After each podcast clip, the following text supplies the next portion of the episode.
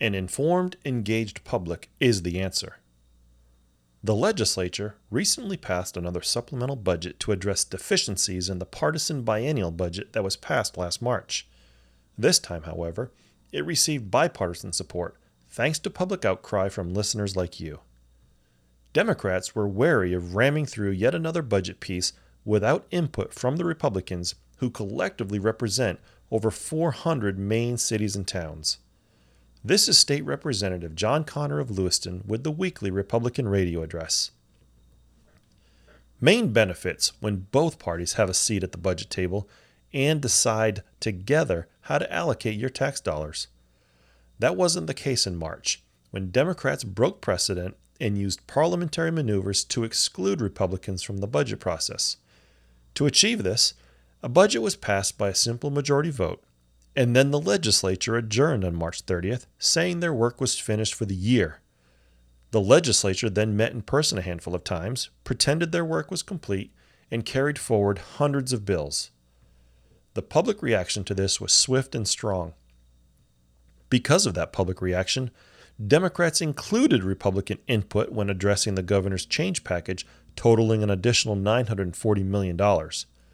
The results were the state will fund more than 59% of education costs, increase funding for nursing homes and direct care workers, revenue sharing increases for cities and towns, increasing homestead property tax reimbursements to those cities and towns to promote property tax relief, investments in health care, mental health, and substance abuse, expanding broadband access, adding $60 million to the state's rainy day fund, and securing money for roads and bridges. Where Republican involvement made the most difference, however, was in the area of tax relief. Early on, Republicans issued their priorities, which included property and income tax relief. This included giving the same $10,200 income tax exemption to working people that was previously provided to the unemployed. Unfortunately, majority Democrats rejected this proposal to provide tax relief for working people and retirees.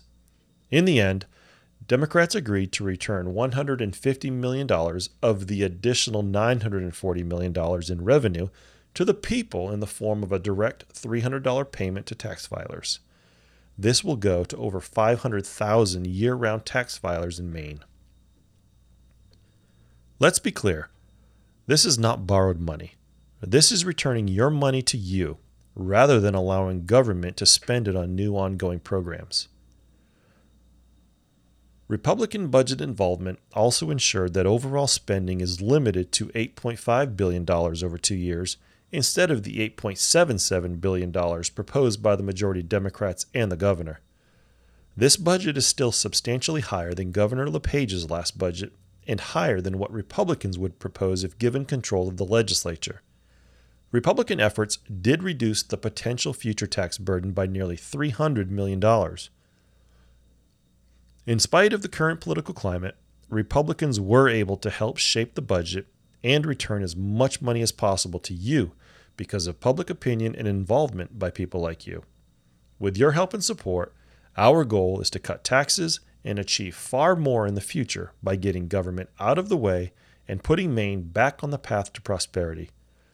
This has been State Representative John Connor with the Republican Weekly Radio Address. Thank you for listening, subscribing, sharing, and following us on Facebook and Instagram.